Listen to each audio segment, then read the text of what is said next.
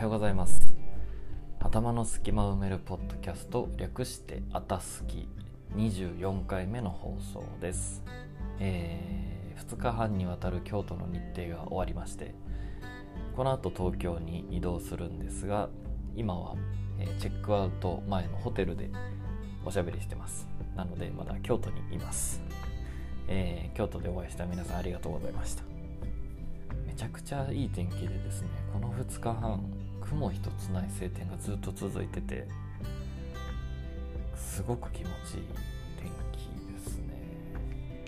京都の秋晴れいいですね。なんか空気も澄んでる感じがするしやっぱり街中の至る所に緑があるっていいですね。人口が集まるとどうしてもこう都会的ななんでしょうね無機質な発展を遂げる街が多いですけど京都はこれだけ世界中から人々が来てもちゃんと自然が残ってるのがいいなって思いますね。お寺や神社の力は大きいですね。でもどうなんでしょう。地元の人からしたら全然なんか都会になっちゃった感じなんでしょうかね。ちょっと昔の京都わからないので。いやでもこの僕が京都に毎月1でこうやって治療で通い始めてもう2年以上経つんですけどまさかこんなに街中から外国人が消える人は消える日が来るとはというね。でもあのどこ行ってもゆったり歩けるので僕は好きです。いや京都はね特殊な街ですよね日本の中でも、まあ世界的に日本という国が特殊なのでその特殊な国の日本の中で特殊な街なんで、まあ外国人からしたら本当にねちゃくちゃ特殊な街ですよね。そしてですね今ちょっと声が喉がちょっとガラガラ感が出ちゃってるんですけどあのこれは別に風邪をひいたとかではなくて寝起きに喋るとこうなってしまうんですね。ただあの今日多分このタイミングを逃すと、えー収録の静かなところで喋れる時間がなさそうだったので急いで撮っております。結構ねあの僕の治療を受けてくれた方は分かると思うんですけど治療の間喋るんですよすごく。こう安らかに眠りにつく癒しの治療っていうよりはあの治療の後の生活をどれだけ良くしていけるかっていうところに集中をする治療なのでなかなかねこう結構喋り続けてるんですよ。なので昨日とか朝9時に治療が始まって夜9時半に治療が終わって間に休憩はあるんですけど喋り続けてるんですね一日中。なのでね結構喉に喉がやられるんですよ。もっとね発声も上手くなればもっといい感じになるとは思うんですけど。だからね本当に開業して最初の方最初の方は全然お客さんいなかったですけどあのいろんな人が治療を受けてくれるようになって予約が埋まるようになり始めた時に一回声が喉がやられて声出なくなっちゃった時があるんですよね。あのそれ以来気をつけてますけど。なのでねちょっと朝はね今日ガラガラ声で若干のガラガラ声ですいませんね。ということでガラガラ声で、えー東京に移動する直前の京都のホテルからお送りしております「あたすき」始まります。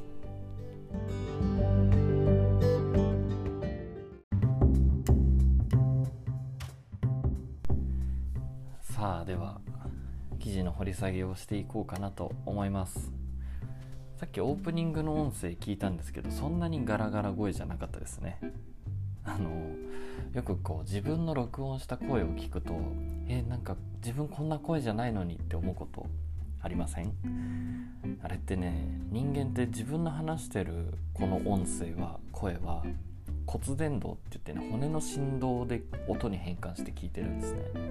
でもね他人の声とかスピーカーから流れる音っていうのは鼓膜の振動で音に変換してるんですよ。なのでね鼓膜の振動で聞いた時と骨の振動で聞いた時ってね音の聞こえ方が違うんですね。なので、えーさっきの僕みたいな喋ってる感じすごいガラガラに聞こえるんですけどあの意外とスピーカーから聞いたらあ別にそんなんじゃないやみたいなことが起きます。あのこれ聞いてる人たちは、えー、話し方の勉強してる人たちもいると思うんですがもうこのね鼓膜の振動で自分の声を聞くっていうことはねもう回数重ねれば慣れるのでどんどんやってください。自分が喋った音声を録音して聞くと。ということで、えー、そんなにガラガラじゃないことが分かったところで本日の記事はクーリエジャポンに掲載されてます。彼の挑戦はまだまだ終わらない。10歳の少年が200日以上もテント泊をやめない驚きの理由にイギリス首相も感動。10歳の男の子が200日以上テントに泊まり続けてるとだいぶ変わった少年ですね。将来が楽しみ。じゃあこの記事読んでいきますね。えー、これはイギリスの BBC ニュースで掲載された記事です。イギリスの小さな村に住むある少年のチャレンジが世界の注目を集めている。庭でテント泊を続けるという不思議な行動の目的とは？親友が残した言葉。ここで冒険するんだぞ、イギリス南西部のブラントンに住むマックス・ウージー君10歳は今年の3月29日から自宅の庭にあるテントで外泊を続けている。そのきっかけとなったのは隣人で親友でもあるリックからの言葉だ。74歳と大きく年齢の離れた親友は今年2月にがんのためにこの世を去った。生前リックはここで冒険をすると約束してくれと言い残したそうだ。ウージはその言葉通り小さな冒険を始めることに決めた。リックが譲ってくれたテントとともに。そういうことですか。隣に住んでたおじいちゃんとの約束なんですね。彼は嵐のような天気だとさすがにちょっとはびっくりするかな。怖いとは言わないけどね。とテント生活の感想を BBC に語っている。テントの下にアリの巣があったこともほろ苦い。ほろ苦い経験だったそうだ。ちなみにテント生活を始めて一番良かったのは親の目を気にすることなく夜な夜な漫画雑誌を読めるようになったことだとか。すでに彼のテント生活は200日を突破。イギリスのデイリーメールによれば家に入るのはホームスクーリングの授業と夕食シャワーを浴びる時だけだ。そしてこのチャレンジによって彼は故郷に大きな恩返しをしているのだ。支援額は約8万6000ポンド。ウージーは寄付サイトジャストギビングで自身のチャレンジを公開。寄付する先は地元のノースデボンホスピスだ親友リックが最後に緩和ケアを受けた場所である。ノースデボンホスピスはリックの抱いていた大切な人たちに見取られ自宅で安らかに眠るという願いを叶えるために最善を尽くしてくれたとウージーはジャストギビングのストーリーに記載している。新型コロナウイルスの感染拡大で多くの寄付活動が中心に追い込まれる昨今彼は資金繰り資金繰りに苦しむ地元のホスピスを助けたいと思い立ったのだ。2万ポンドを目標にスタートしたこのチャレンジは現時点ですでに8万6000ポンド。日本円にして約1160万円を超える支援金を集めることに成功している。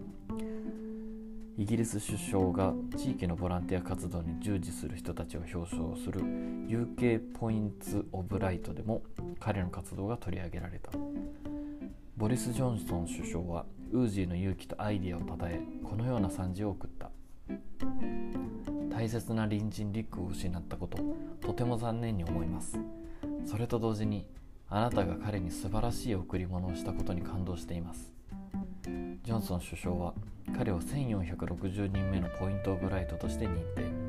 首相から直々に送られたメッセージにウージーはこのように答えた。このような素晴らしい栄誉をいただき光栄です。親友の最後に寄り添ってくれたホスピスのために寄付金を集められて本当に良かったです。きっとリックも誇りに思ってくれていると思います。ウージーは自分の集めた金額に驚いているが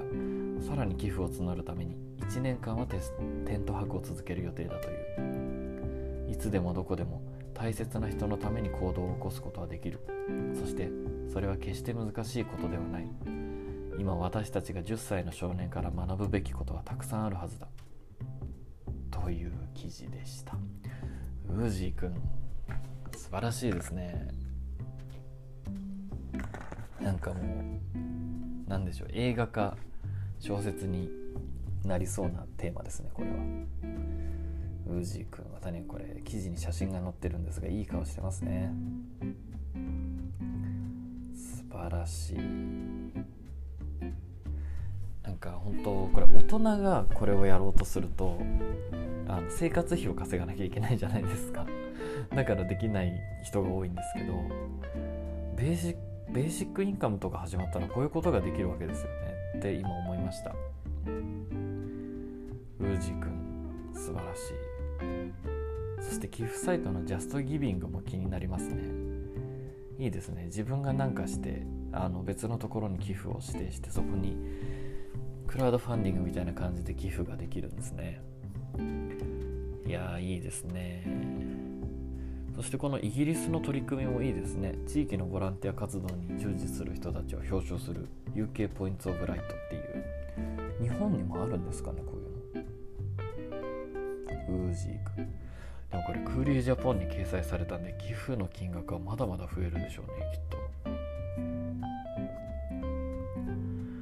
なんかこう日本でクラウドファンディングとかお金集めをやろうとするとすごい少人数からたくさんのお金を何でしょう1人当たりの負担額が大きいパターンが多いじゃないですか。なぜなら日本語しか喋れなくて日本語しか使えない人が多いんで。でもこう世界に対してクラウドファンディングとかこういう寄付活動をすると本当に何でしょう。1人当たりの負担額が少なくてたくさんお金が集まるのでそういうやり方したいですよね。ウージーくん素晴らしい。いいですね。でもこう家の庭でシャワーとご飯が用意されてるのちょっといいですね。かなり快適なテント泊をしてますね。しかも中で漫画読んでるだけですからね。だけじゃないか。いいいい生活ですねウージーくん素晴らしい。もう一つぐらい行ってみますか。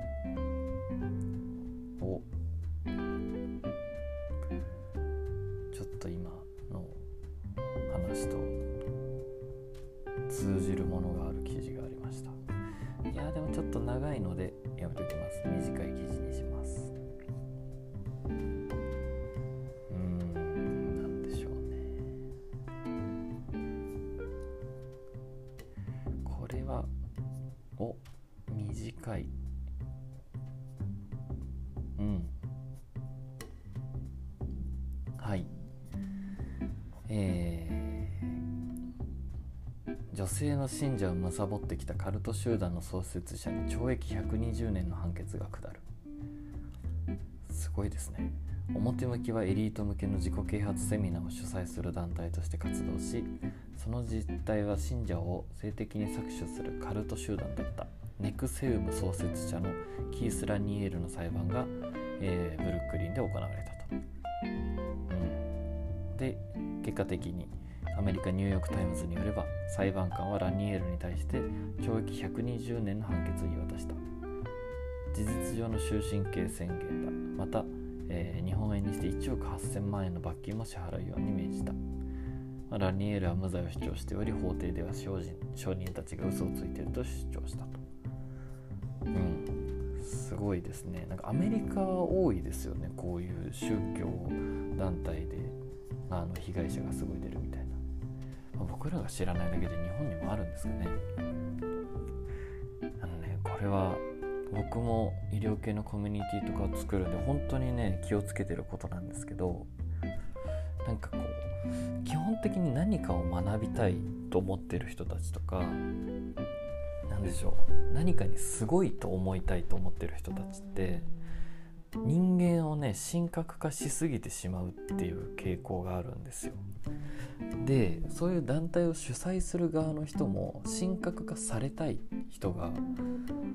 多いんですね結構。あの自分はそんなことないですっていう言葉を言いながらそれによってさらに神格化したりとかもあるんですけどなのでねあのこの記事を取り上げたのは僕がすごい自分で気をつけなきゃなって思うことなんですね。これ治療を教える人たちにもよく言ってるんですけど先生と呼ばれる職業ってね本当に気をつけなきゃいけないんですよ。例えば僕は治療家になって21歳で免許取って開業しましたけど何の実績もなくて何の実力がなくても免許取って開業した時点で先生って言われちゃうんですよね。でねこれがいくら気をつけててもなかなかなんでしょう人間は調子に乗ってしまう生き物なので本当にね気をつけすぎなぐらい気をつけないと無意識のうちに調子に乗ってしまうんですよ。学校の先生もそうですよね。先生って呼ばれると自分が先生だと錯覚してしまう。でもね実際人間にそんな大差があるかって言ったらないじゃないですか。だって別に空を飛べるわけじゃないし腕2本足2本鼻1個目2つで何でしょう先生と呼ばれる人が300年生きるかといったら別にそんな平均寿命も変わらないじゃないですか。なのでね本当にちやほやは気をつけたいですね。となんかこう自分を戒める意味でさらっとこの記事を紹介してしまいました。ということで後半の記事は必要だったのかという思いを抱きながら、えー、記事の掘り下げはこんな感じでおしまい。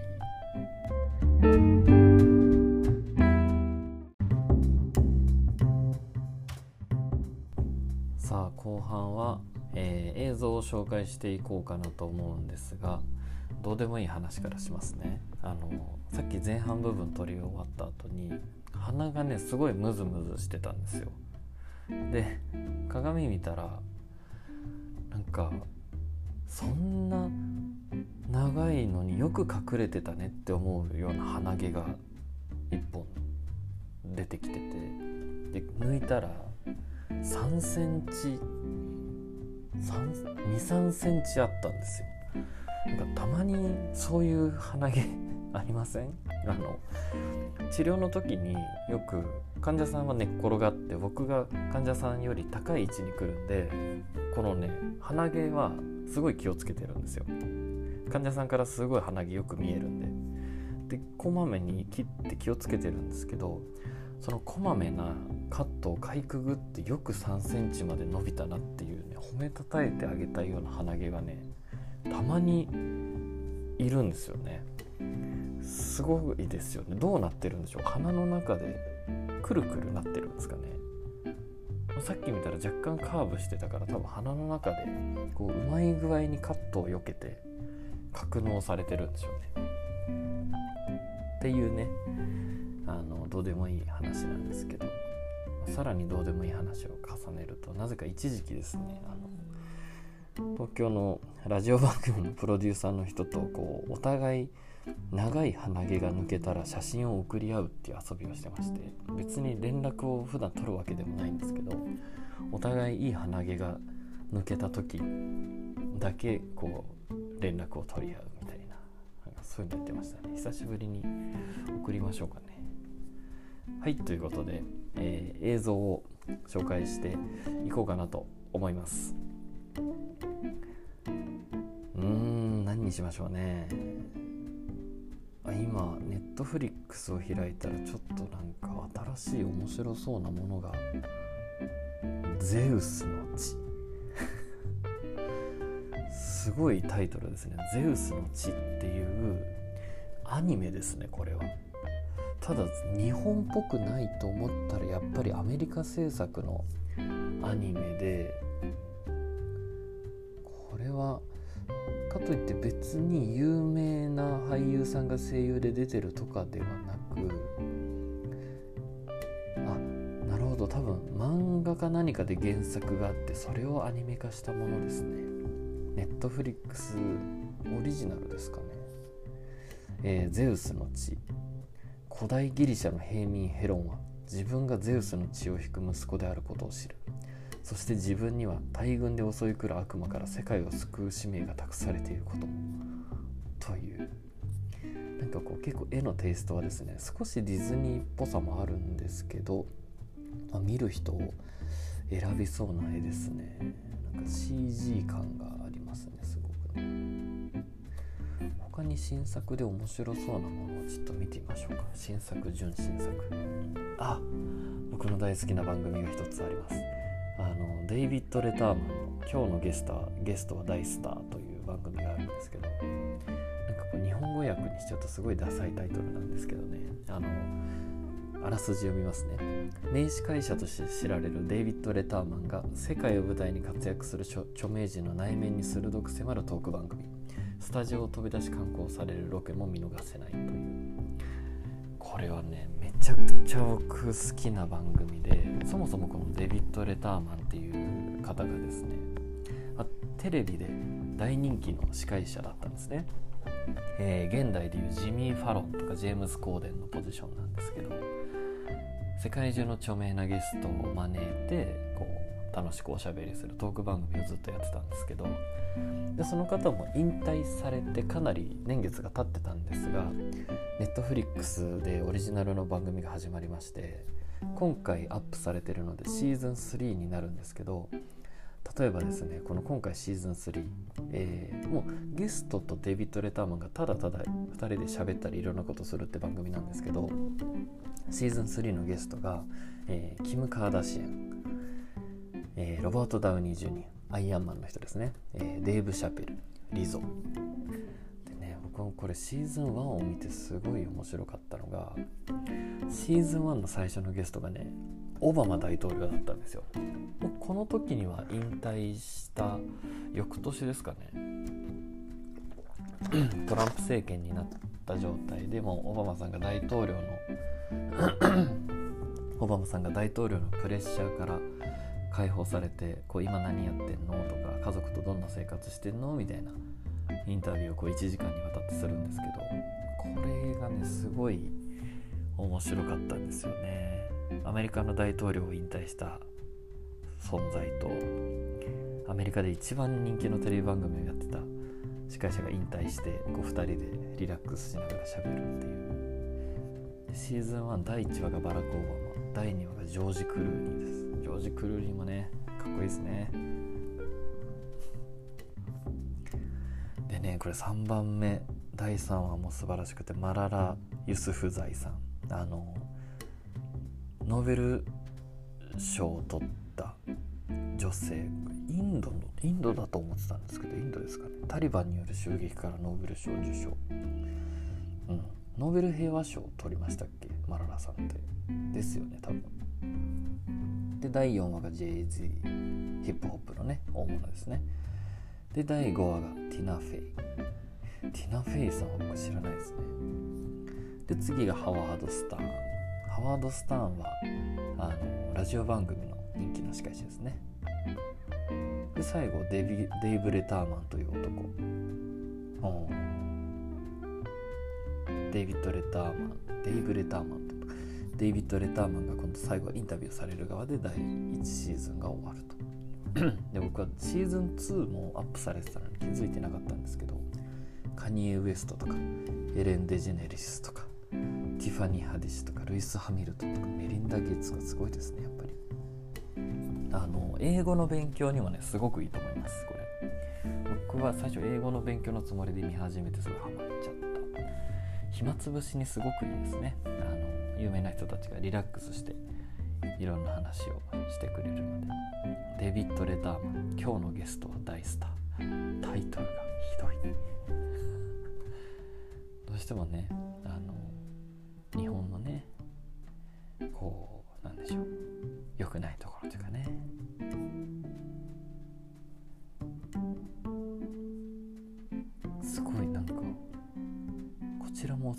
出てきたのが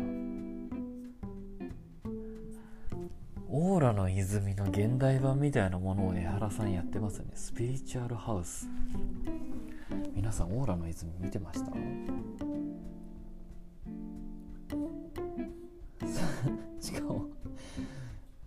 ずゲストが清原和博酒井紀子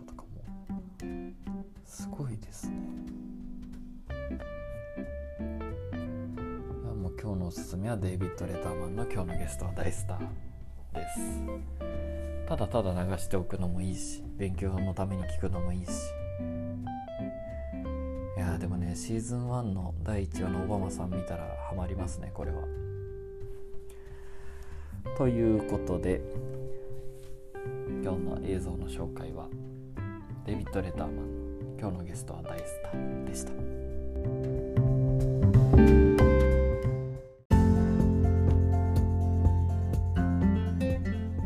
グのお時間です。厳密に言うとチェックアウトのお時間です。えー、そろそろ宿をチェックアウトして東京に移動しようと思います東京での滞在が予定よりちょっと1日延びまして31日土曜日は若干の余裕がありますスケジュールなので何かありましたら何なりとどうぞえー、ということでね京都の皆さんありがとうございました。そして東京の皆さんこれから行きますのでよろしくお願いします。本日も最後まで聴いていただいてありがとうございました。ではまた。